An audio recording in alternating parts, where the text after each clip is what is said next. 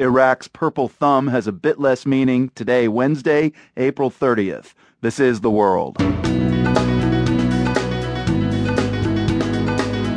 I'm Marco Werman. Iraqis voted today amid heavy security. As in previous elections, voters had their thumbs marked with purple ink. But this longtime Iraq reporter says there's a lot more at stake now. It's really a struggle for the soul of what this country will become. Also, one Baghdad voter's view of whether this election could unite her fractured country. Unite the country. It is a dream. It is a dream. And later we hear from the man behind a blog and a book called Letters of Note. He prefers to do it old school. What we're losing when we when we tweet people and email people and, and send Facebook messages rather than write letters is a far more considered form of correspondence.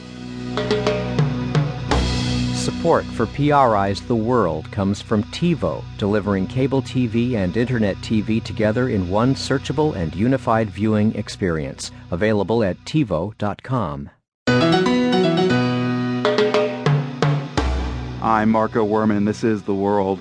Iraq has come a long way since Saddam Hussein, a decade of war, widespread violence, and chaos, and yet today Iraq was able to hold its fifth set of elections since Saddam's downfall, and the first election since U.S. forces pulled out of the country. Prime Minister Nouri al-Maliki is competing for a third term as Iraq's leader. We turn to Jane Arraf, Baghdad reporter for Al Jazeera America and the Christian Science Monitor. She was in Amman, Jordan today, keeping an eye on the voting back in Iraq.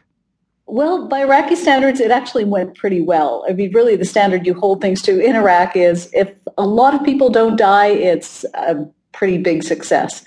You'll remember clearly, Jane, that first election in Iraq after the fall of Saddam Hussein, uh, the, the purple finger was this kind of emblem of hope. The, those who voted would get their finger marked with purple ink, and it became a sign of determination to turn Iraq around. Is, is the purple ink still used in voting booths, and does it still have the same meaning it had a few years ago? That's such an interesting question. It, it absolutely is still used. Uh, Prime Minister Maliki went to the polls this morning, the polls being in the ballroom of the luxury Rashid Hotel in the Green Zone, and dipped his finger in that ink and held it up. And it is still being used.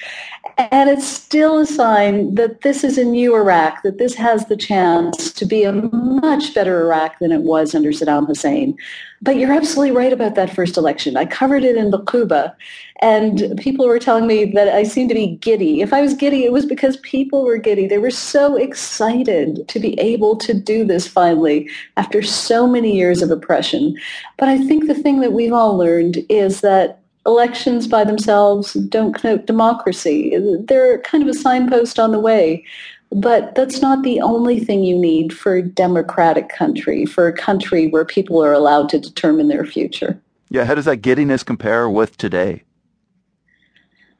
Oh gosh, you know, elections are still thrilling, no matter where you are, if they are actually true, if people can go out and vote without intimidation. It is an extraordinary thing because it opens a whole world of possibilities. But you can't help but be a little bit depressed and even in despair going outside of those polling stations in the school and looking around at the trash and looking around at the poverty, knowing that a lot of the votes were bought, knowing that a lot of the members of parliament, if they're elected, will move out, move out of their poor neighborhoods into more affluent neighborhoods or into the green zone.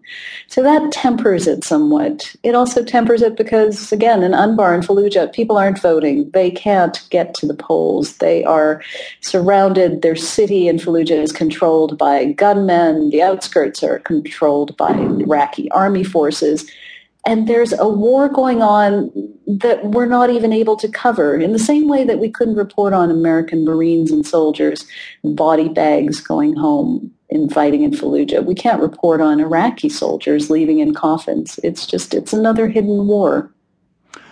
Jane, I have a friend on Facebook who's Iraqi and voted today. He also showed a picture of uh, his purple finger and his kids' purple fingers. How how old do you have to be to vote in Iraq, or is that just um, they wanted well, their I'll, finger purple? I'll tell you, you don't have to be any age at all to get the nice polling station man let you dip your finger in the ink because we've all done it, and it's really cool and um, the ink kind of lasts for a long time. So if you take your kids there, and you know what, that is the most wonderful thing to see, actually, maybe even more than the voting part.